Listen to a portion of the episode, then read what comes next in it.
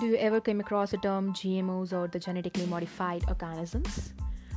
Let me say a pest resistant crop, for example, BT crops, primarily cotton and corn.